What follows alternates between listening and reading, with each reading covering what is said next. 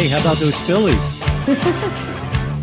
We're not going to start off talking baseball, but we will get to it eventually because, as Gabby just said to me just moments ago, it's kind of their good luck charm. The fact that we talk about them here on the Encore podcast. and do they give us credit? No, of course not. No. None. but anyway, uh, we'll hold that for a little bit later.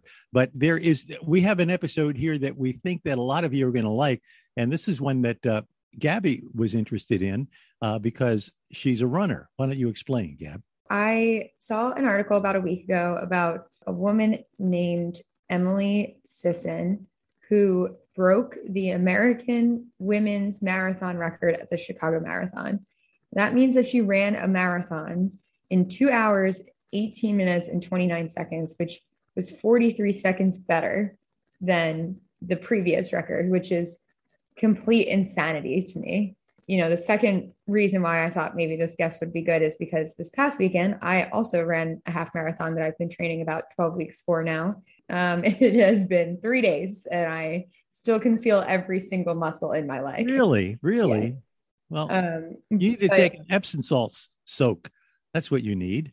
Actually, took the advice of our guests, as we'll hear, and I did grab um, some ice and some ibuprofen. So that has definitely helped today.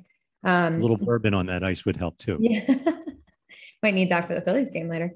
Uh, our guest today, Claire, is a plant based running and mindset coach, which means that she coaches people to really find the best version of themselves in their running journeys, but also, you know, she has run nine marathons. So, especially in that distance, I would say she had a pretty remarkable time difference between her very first marathon several years ago and her most recent marathon. But I don't want to spoil it too much. When we come back, we'll hear from Claire Bartholic on the Encore podcast.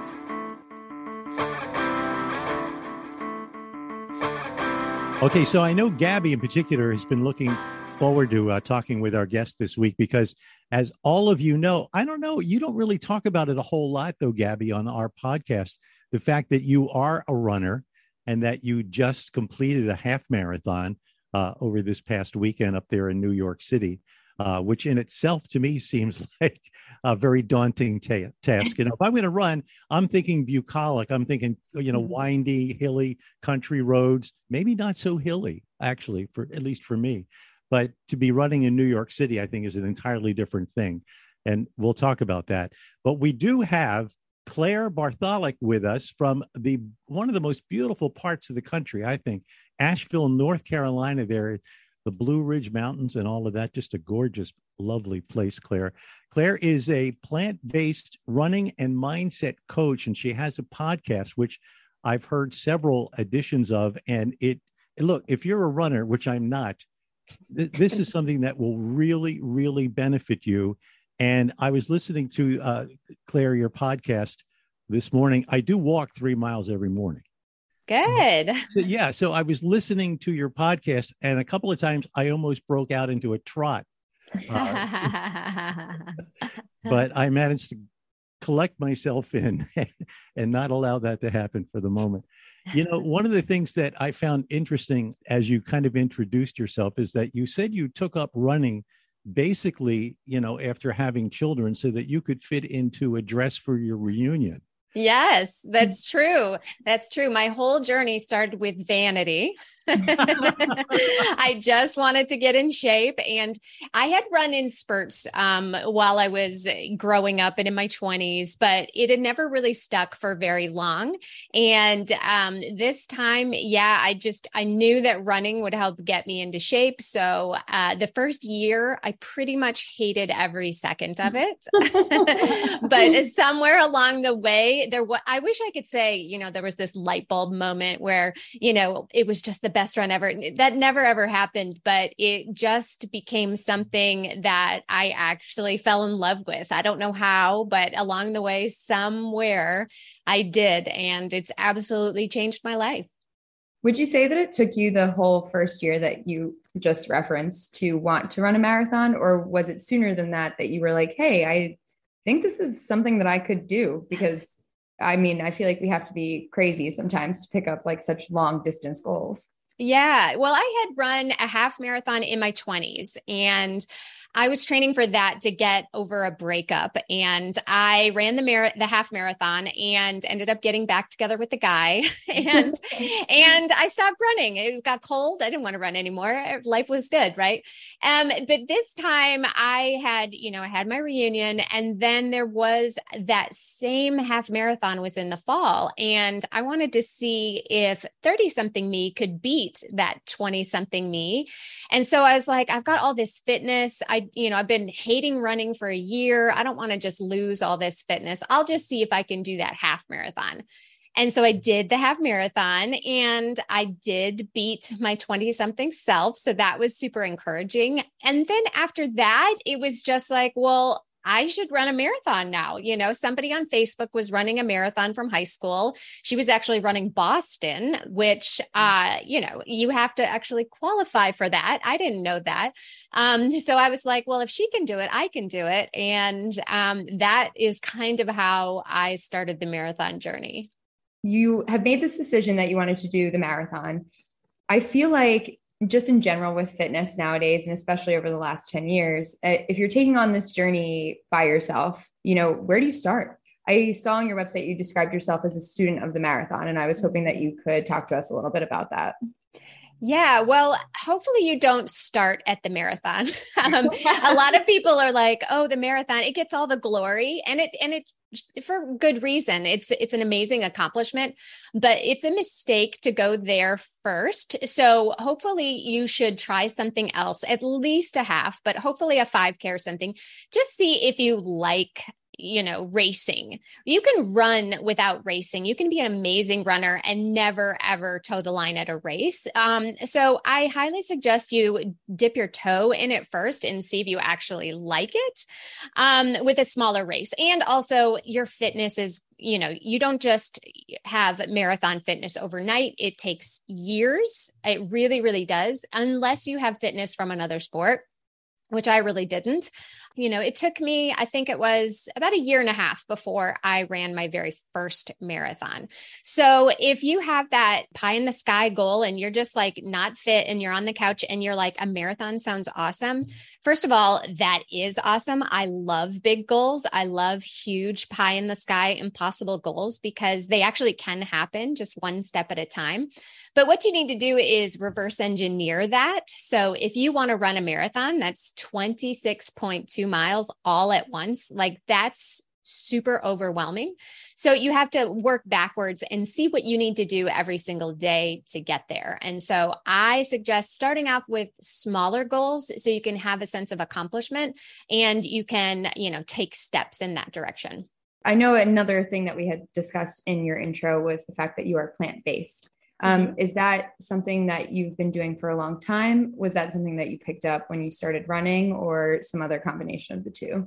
So I was plant based first, but not by long. So I've been plant based. It'll be 10 years um, this month. I, you know, started it roughly at the same time, but probably just by a couple months. So I've always run, at least this iteration of me, I've always run uh, plant based. So I can't have, I don't have one of those stories that said, oh, I went plant based and everything got better. You know, I was already better, you know, from being plant based. You know, I lost uh, a little bit of weight at first. And don't get me wrong, I was never overweight, but I was just sort of normal. You know, I was just fine, but I was not you know, in athletic shape at all. And so switching to whole foods, plant based, that just kind of really changed the way I looked at food, the way I fueled myself. And then becoming an athlete, you really do need to study this stuff. You know, there's a lot of things that are, you know, maybe aren't, don't have meat or dairy in it, but aren't necessarily what's going to fuel your training the best. So you do need to ha- kind of know what you're doing. There are some vitamins you have to take, you know, there, you do have to pay attention to protein and carbohydrates and all that stuff. You really do need to kind of learn how to do this because if you're not fueled right, and I don't care if you're plant based or not, you are going to hurt yourself. So, and if not hurt yourself, you're going to leave performance on the table. So, it's really important as you start to, you know, go along your running journey, if that's what you want to do, you got to pay attention to what you're eating. Absolutely. I, I mentioned that uh, back in my 20s and 30s, I was a runner and I, I, I had never had a goal to do a, a half marathon, much less a full marathon, 26.2 miles. But I, I, was running eight to 10 miles three or four times a week. And one of the problems I had was shin splints, which mm-hmm. really frustrated me to no end. And as it's true, I wasn't a serious runner, so I never really sought out, hey, what do I do about this? Has that ever been a problem for you? I never had any injuries. Um, so remarkably, and I, I think the reason for that is because I really did focus on strength training and taking care of myself. And when I um, knew I was running too much, I would take a rest day. So personally, I was very lucky through nine marathons, never had an injury, at least not an injury from running. You know, like I fell down the street and twisted my ankle, but that doesn't count. um, but no running injuries. But you know, shin splints actually, those are very typical of a new runner injury. There's something that happens from overuse. So, running eight miles a day, you know, eight miles at a time, three times a week is probably too much um, had you maybe spread out that mileage over the week, um, you know, taken that same 30 miles and spread it out over five days, it wouldn't have as much impact because you have the time to recover and repair in between runs. So not everybody, um, you know, who gets shin splints is new, but it is one of those injuries that really plagues newer runners who haven't acclimated their legs as much. So so you know. rookie mistake is what you're saying, basically. Pretty much. I got that. I'm glad to hear that. I wish I would have uh, talked to you back in those days. Who mm-hmm. knows? I still may be running today. When you approach taking on a full marathon, what? How do you approach that? First of all, how far back do you start your training, and what does that training look like for you? Well, that would depend on what your fitness and experience level is. So, if you're newer to the marathon, you obviously need to train longer. If you've done marathons before, you can get away with a little less marathon specific training. But this doesn't mean you just, you know, take six months off and then run a marathon three months later. This is assuming that you have a base of running um, when you're not specifically training for the marathon. So, for most people, it's going to be anywhere from 12 to 20 weeks of marathon specific training.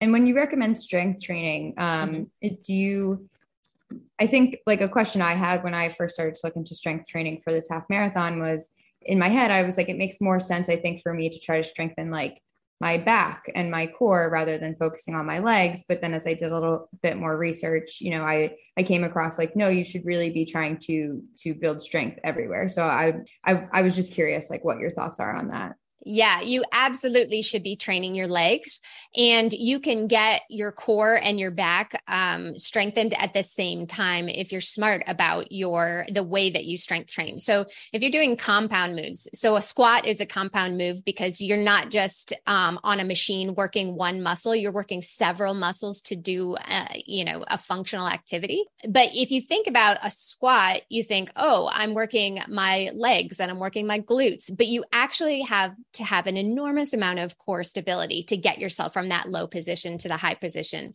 And if you and if you're adding weights, um, if you do it on one leg, you know, any type of unilateral training, which is when you do it on one side at a time, that is going to be a, an incredible core uh, stability workout. So yes, you you're doing the right thing by strengthening your core, but there are better ways than like sit-ups. You really want to be doing um, sit-ups aren't bad but they're not the most they're not the most effective and efficient so you really do want to be strengthening your legs. You want to have durable tough legs um, that can handle running. So what we do when we run we are just going in one plane. We're trying to move forward. We're hopping from one foot to the other. But it's you know it's a very um, similar repetitive movement over and over and over again. And if you have any kind of imbalance um, you know your right leg is longer than your left leg or your right glute is stronger than your left or whatever it is those those will tend to get exaggerated when you do repetitive movement. And also overuse injuries start to to creep up like those shin splints. Um, so staying strong through strength training can help you counteract some of that stuff. And it can also build your power. So if you think about running as a series of jumps from one foot to the other if you have more powerful legs running will be easier and you can run faster longer one thing that has particularly stuck out to me since following you is your story about the fact that you ran your first marathon in about four hours, which is mm, to me incredible because I am a pretty slow runner. And my mindset now, being early and hopefully a long career of running for myself, is just that like finishing it and getting familiar with how I'm feeling and, and preparing for half marathons is what's eventually going to build me to be better and mm-hmm. faster. But then, you know, you said that your goal was to get under three hours and you ended up accomplishing that, which is amazing. I know it it was over many years, but I was wondering if you could maybe offer some insight into how you got faster because I know for me my my mile times and my half marathons are not very fast, but you know, it is something that I'd like to work on in the future and I know it's you know start now and and see the benefits reach in in a few years yeah. So we already talked about strength training. That is definitely a key to getting powerful. So if you think about endurance running, what do you need to have in order to run long and in order to run fast? So, the number one thing you need to have is a big aerobic engine. So, that, you know, when you run anything longer than about 800 meters, you are using your aerobic energy system. That is with oxygen. And so, humans are amazing at um, our aerobic endurance. We can, we can outlast nearly any other species on the planet if given enough time. And that's because we have this amazing capability to develop our lungs. And so, how we develop our lungs, which is the main power, the main energy, energy system that you need for endurance running. The way you do that is through aerobic exercise, which is slow running. So it is the hardest thing that I teach what you need to do to be able to run fast is run slow most of the time. So 80% of your running should be slow running. And I don't mean slow as compared to other people. I don't care what your actual pace is.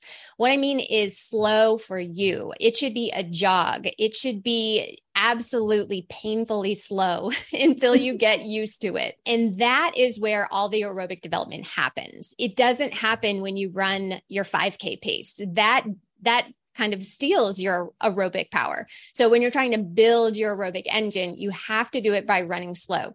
The other thing that running slow does is that it promotes recovery from your faster running. So if you are doing some kind of track workout, to develop your speed. So you have to, in order to run fast, you have to run fast sometimes.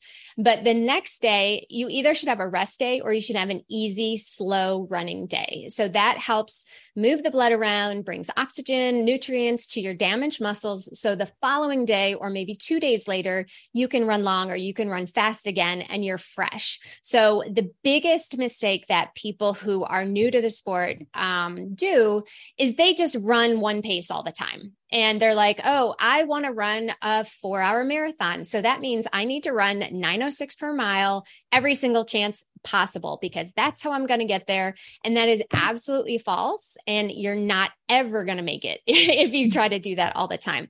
So you need to have polarized training. So slow most of the time. And then the other 20% should be fast. So you actually do have to work hard on your speed days but not redlining it. You don't want to like fall down on the ground at the end of your workout. You should be going at about, you know, on a scale of one to 10, your hard days should be about an eight. You know, you should always have enough in the tank so that you could run one more, but you wouldn't want to.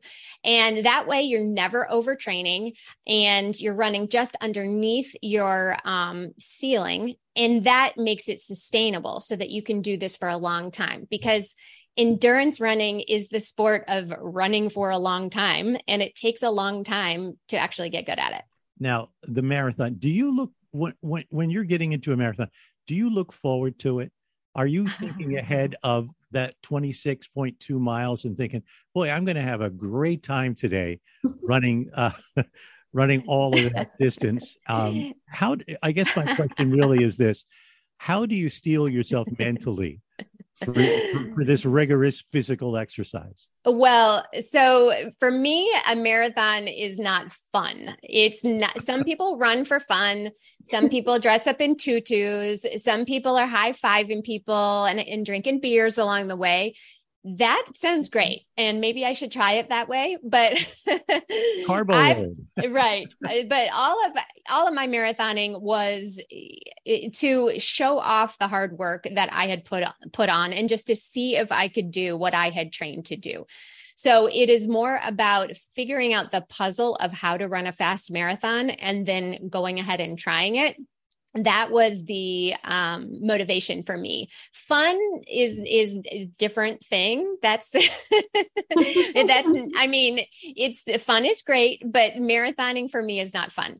Um, but it's super deep sense of accomplishment um, lots of pride. When you do something hard well you know it's really really great to overcome challenges. Like that's the that's the motivation but fun? No but there are a lot of mental techniques that you can use to make hard running easier and that is a big part of my coaching is i believe that you need solid training you need good nutrition and you need mental strength training because if you don't have any one of those three your three-legged stool is going to fall over. So there are a lot of really cool mental strength um, exercises that you can do. I assign them every week to my athlete. My athlete athletes. And at the end of my podcast, I do something called the mental strength minute. So it's just a tiny little tip in 60 seconds or less to fortify your mind. And hopefully, it'll be a tip that you can use on your run while you're listening.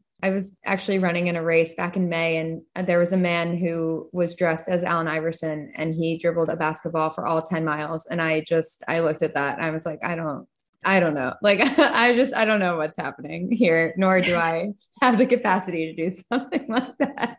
There's there's footage of this man who ran the Berlin Marathon, which was a couple weeks weeks ago, with a pineapple on his head the whole time. the whole time. You know, like that's someone who's having fun. Yeah. That's not I I yeah, I don't understand those people, but more power to them. Um, so do you have a favorite distance that you run? I don't know. I really like three to five miles right now. um, I'm not training for um, races anymore. I get all my joy out of training others and letting them do all the really hard work. And I get to take all the, you know, pride from them now. So um, I really, really love sharing that experience with others. So right now, I still run almost every single day, but it's more just for my mental clarity. It's more, you know, it's also like brushing my teeth. It's just, you know, what I do for my health and fitness, along with strength training, of course. Still got to do that. I really love any any like 30 to 45 minute run is just super sweet. Um it's enough to feel like you've actually done something, but it's not so hard that you can't, you know, do anything else that you want to do for the day.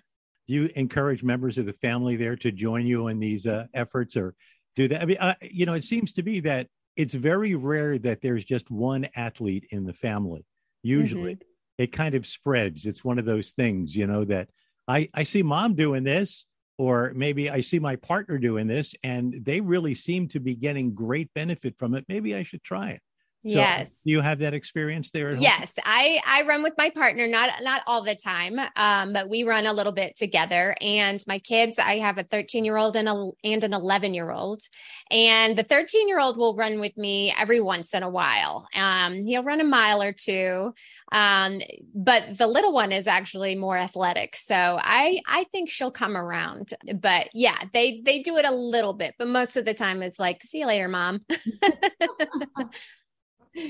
um, do you have anything that you really enjoy listening to while you run? I need to retire the current playlist I just trained with because I, I've just heard it too many times at this point.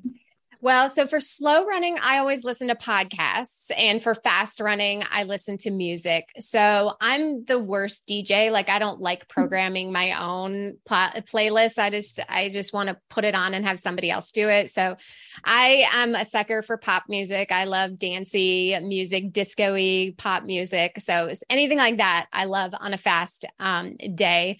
And then podcasts, I'm all over the place. I listen to true crime. I listen to like business podcasts. I listen to to inspirational podcasts, ritual, you know, like there's all sorts of ones that I try to rotate, but I'm not, I, I'm always listening to something different, but that's that helps keep me slow on slow days listening to a podcast because you're just sort of jogging along. Because if i listen to upbeat music i am going to be running faster. That's just going to happen. For the longer races I've run, I've tried to make the first 75% uh, podcast because it keeps me pretty even on my splits. And then like I just sort of let it fly after that. Um, good. With, like, all the good music. But um, I, so I did want to um, touch on your coaching. When did you realize that you wanted to be a coach?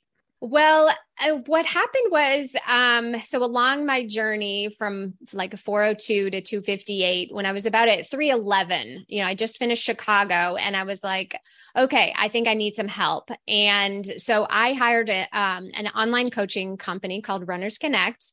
And I used them for, um, you know, my next couple of marathons and it wasn't long. I went to one of their retreats. They had a retreat in Blowing Rock, North Carolina. And you know, I was really active with them and you know, I was I don't know. I I just loved being a part of the community because there's a way that we all the athletes could interact with each other and I had already started a blog at this point, And so they knew that I was computer savvy. And pretty much it just sort of one thing after another, they're like, well, would you want to try coaching? We have an opening. And I was like, yes. And so I was a full time real estate agent and I have been for 20 years, although I'm I technically have my license, but I haven't sold a house in two years now. And I'm very proud of that. So I am full time at the Planted Runner, which is a dream come true to me. But anyway, I just was like, Are you sure you want me to be a coach? And they're like, Yeah, we'll teach you everything you know, you need to know. And so I was kind of mentored by them. And I ended up working with Runners Connect for, I think it was six, seven years. And, you know, I would also take clients on the side. Um, I was an independent contractor, so it was, you know, fine. And I just started growing my own business on the side. And eventually I was like, I'm good. Um, you know, we, we had a very um, mutually happy breakup, you know, and, um, you know, still will, uh, you know, work with them, I'm sure, in the future in some kind of collaboration. But yeah, they were absolutely instrumental to me, you know, doing what I do now. So I'm super, super grateful. Were you an athlete in high school, college? Did you were, were did you do track, anything like that, or is this was this completely new for you just to get into that dress for the reunion? When I was 14, I um, was going to go on an outward bound trip, was an outdoor adventure, uh, you know, excursion. And my dad had done it, who had inspired me. And he said, Well, you know, you have to run a half marathon at the end of this. And so he made me train. He made me go out and train. So I, that whole summer, I had my Walkman with the um, Top Gun soundtrack in the cassette, you know, and I trained and I trained for this half marathon and just didn't, I just went out and ran. I didn't know what I was doing. Right. And so at the end of the Outward Bound, you know, there was the marathon and I actually beat all the boys, you know, all the 14 year olds. I beat all the girls and I beat all the boys. And I was just like, wow, that's cool.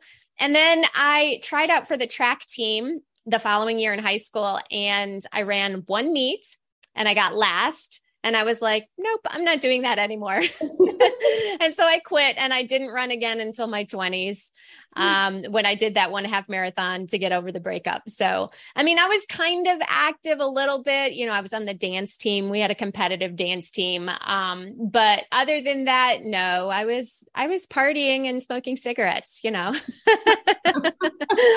so thankfully, I don't do that anymore obviously nutrition is a very big part of uh, of what you do. But do you find that you have to if you don't eat a certain at a certain level that you will just continue to lose weight? Is it one of those things or has your body adjusted to the point like for example me i can lose 10 pounds but then my body will struggle to get back up to those 10 pounds that i lost. Uh, but you as an athlete and as a runner Mm-hmm. Do you mm-hmm. find that you have to continually eat at a certain level in order to keep up your strength and stamina?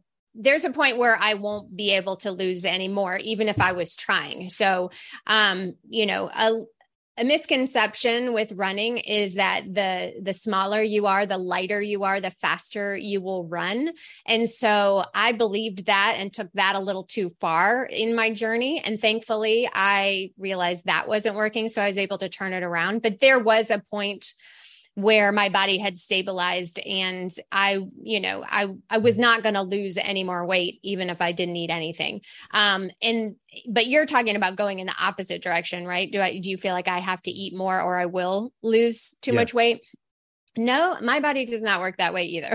I I tend to eat about this not the same thing, but about the same amount every day. And so it's, you know, it will it will change depending on how much i'm training of course and it as it should but it's pretty stabilized. Um, i actually have a coach now and we're working on some strength stuff and we've been working together since may and it's pretty intensive and it does take into account what i'm eating but you know, since May, so how many months is that? Six months or whatever, my weight didn't fluctuate by more than two pounds the whole time, even though, you know, I'm building these big guns. um,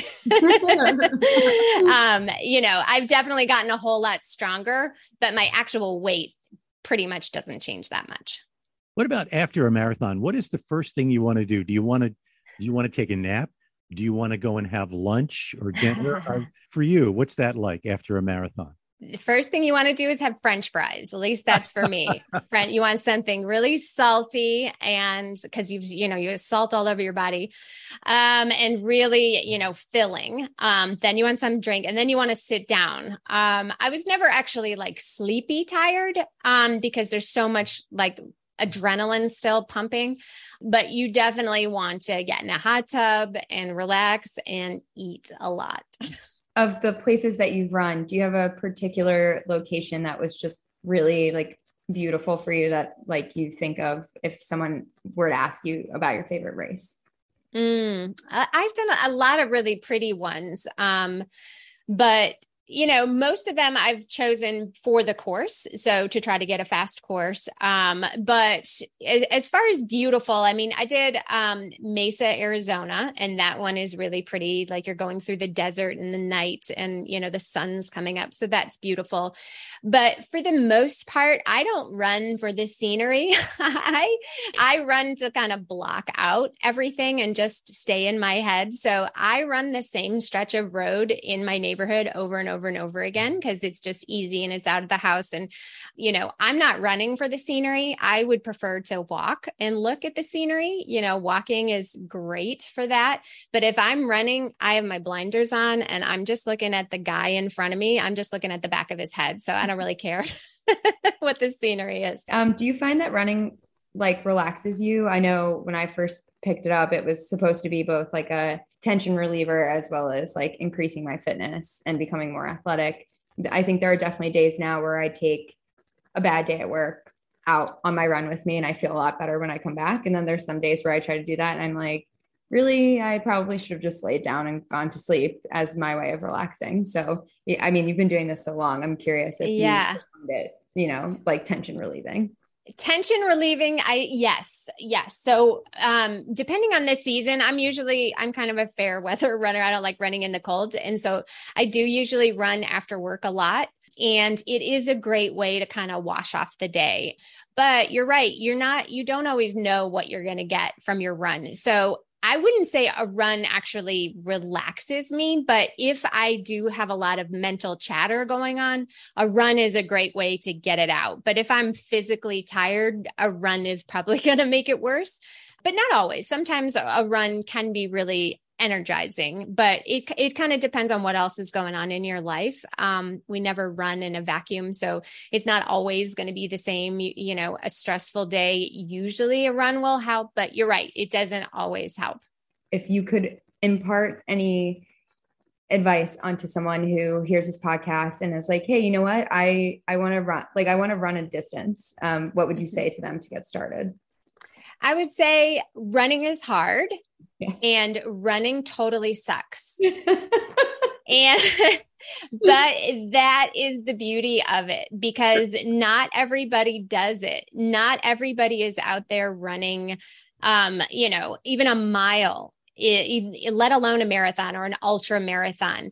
The, you know, there is nothing sweeter in life than doing something hard well. And running gives that to you. You can go uh, from totally not being in shape to having a completely chaotic life to having a sense of accomplishment, to having a purpose, to having a goal. And all you have to do is go put your shoes on and go for a run. So you know, if you're looking for running to make you feel better, in the moment, it won't. In the moment, it will be hard and uncomfortable and you'll feel terrible. But when you're done and you can look back at the badass thing that you just did, that's where the beauty is. Well, Claire Bartholic uh, from Asheville, North Carolina, the uh, plant based running and mindset coach. Uh, by the way, I, we highly recommend the podcast, Claire's podcast, The Planted Runner. I was uh, listening to it while I was walking uh, today, and it gave me energy to continue on. I actually did an, an extra mile today, thanks to you. Claire. Oh, uh, good. Uh, yeah, I you know because I just wanted to hear what was coming up next, really. But what we need to do, Gabby, is get Claire a T-shirt that says "Running really sucks." I'll take it. Yes, that's awesome. I need to print those, put them in a store. you are you are a truth teller, if nothing else, too. So that's that's right. yeah, I, I used to think or used to say that the best part of my runs back when I was doing it was when I was finished with it, you know. Absolutely. Yeah. so, so uh, Claire, before we go, uh, tell us where people can look you up. Where can they find you? Well, I'm the Planted Runner on Instagram. I'm really active there. So you can come join me on Instagram. Obviously, the Planted Runner podcast. And I also have I also have a freebie. Um, if anybody's interested, it's the ultimate fueling guide for runners. So just head to the plantedrunner.com slash join, J-O-I-N. And coming soon in February, big news the book, The Planted Runner, is coming out. So I'm super excited um, for that to finally happen. Did That's so start, exciting. Did yeah? Did you start to write that book while you were running? Like, I've like, been writing. I've been writing that book for years. Um, but yes, yes, it is finally going to be on paper. Every day she writes the book. That's good. Mm-hmm. I like mm-hmm. that.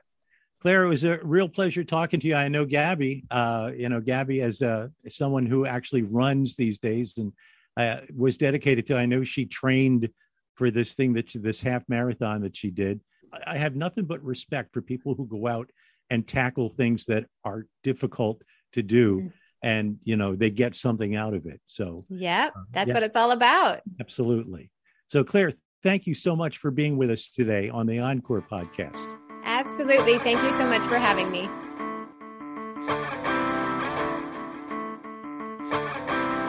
So, Chris, do you feel inspired to go on a run? No.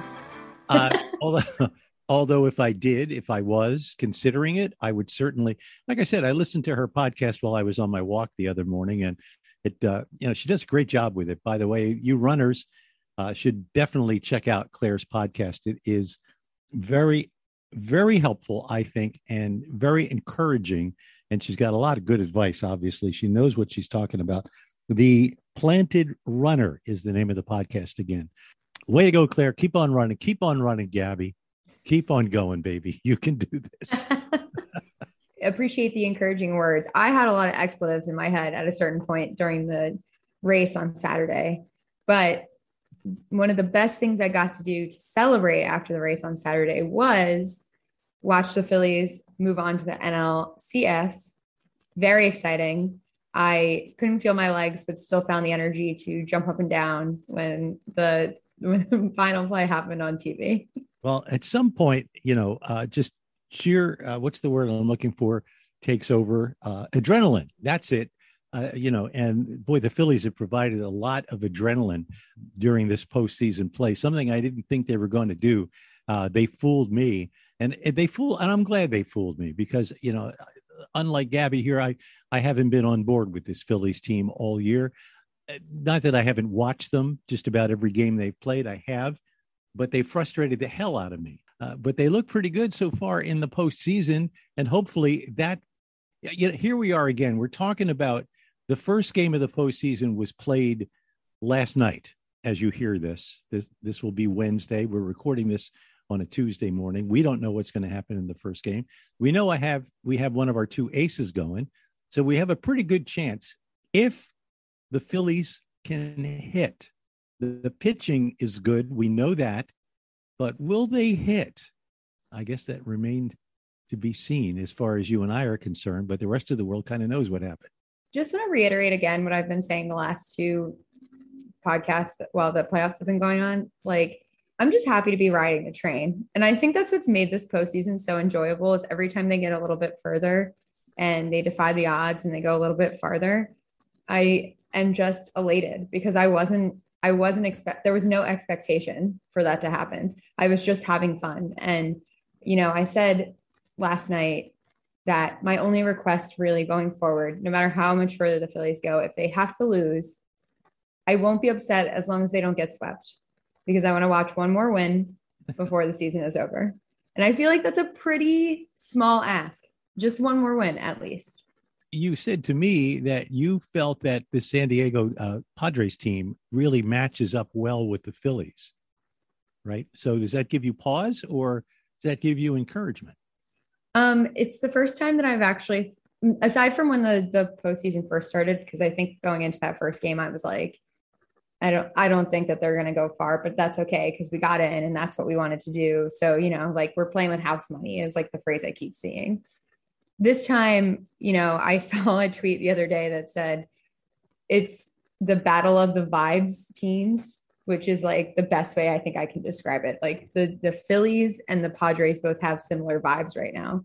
And I never guessed that we were going to be watching the 5 and 6 seed competing for the World Series, which is awesome. Yeah. I mean, clearly I want it to be us because I'm a Phillies fan, but like how cool is that that the two last seeds took out some of the biggest teams to be here competing for this moment. Yeah. I, I like it just it puts a smile on my face, honestly. Like and that's why I just think that this is going to be a tough series. And maybe I'm completely wrong. Maybe the vibes are running out for the Phillies, or maybe the vibes are running out for the Padres, and it'll become apparent when they meet each other. But I just, it's that like spark that we keep talking about. I feel like they both have it. So I have no idea what's going to happen. I don't either. And I'm along for the ride too. The only difference I would say in my feelings about this, as opposed to the way you feel about it, is, is that the more successful they are, the more disappointing it's going to be if they crash and burn uh, before they get or before they win the World Series. Let's put it that way. So, like, I am so invested now on them going all the way this year because it just feels like, in spite of my doubting them all season long, in spite of that, I now feel that this is the team that could do the whole thing. If they take care of San Diego, then it you know the competition only gets steeper i agree with you i think the sky's the limit but also I, I just I can't be upset with them. If this is like the final the final series that they play, how could you be upset with them after all the nonsense they put us through at the beginning of the season just to take us on a ride like this one? I think this mm-hmm. is like the first time where I've made peace with being okay, like and being happy with them if they end up not making it to the World Series. I think in, in years past, I mean, they won 100 and what, one games yeah. in 2011 and got swept out in the first round. That was frustrating as all hell. I know exactly how Atlanta's feeling. I know exactly how the Mets are feeling, you know, like I know exactly how the Dodgers are feeling, but I don't know this time, like, it, will I be sad if they get eliminated? Yeah.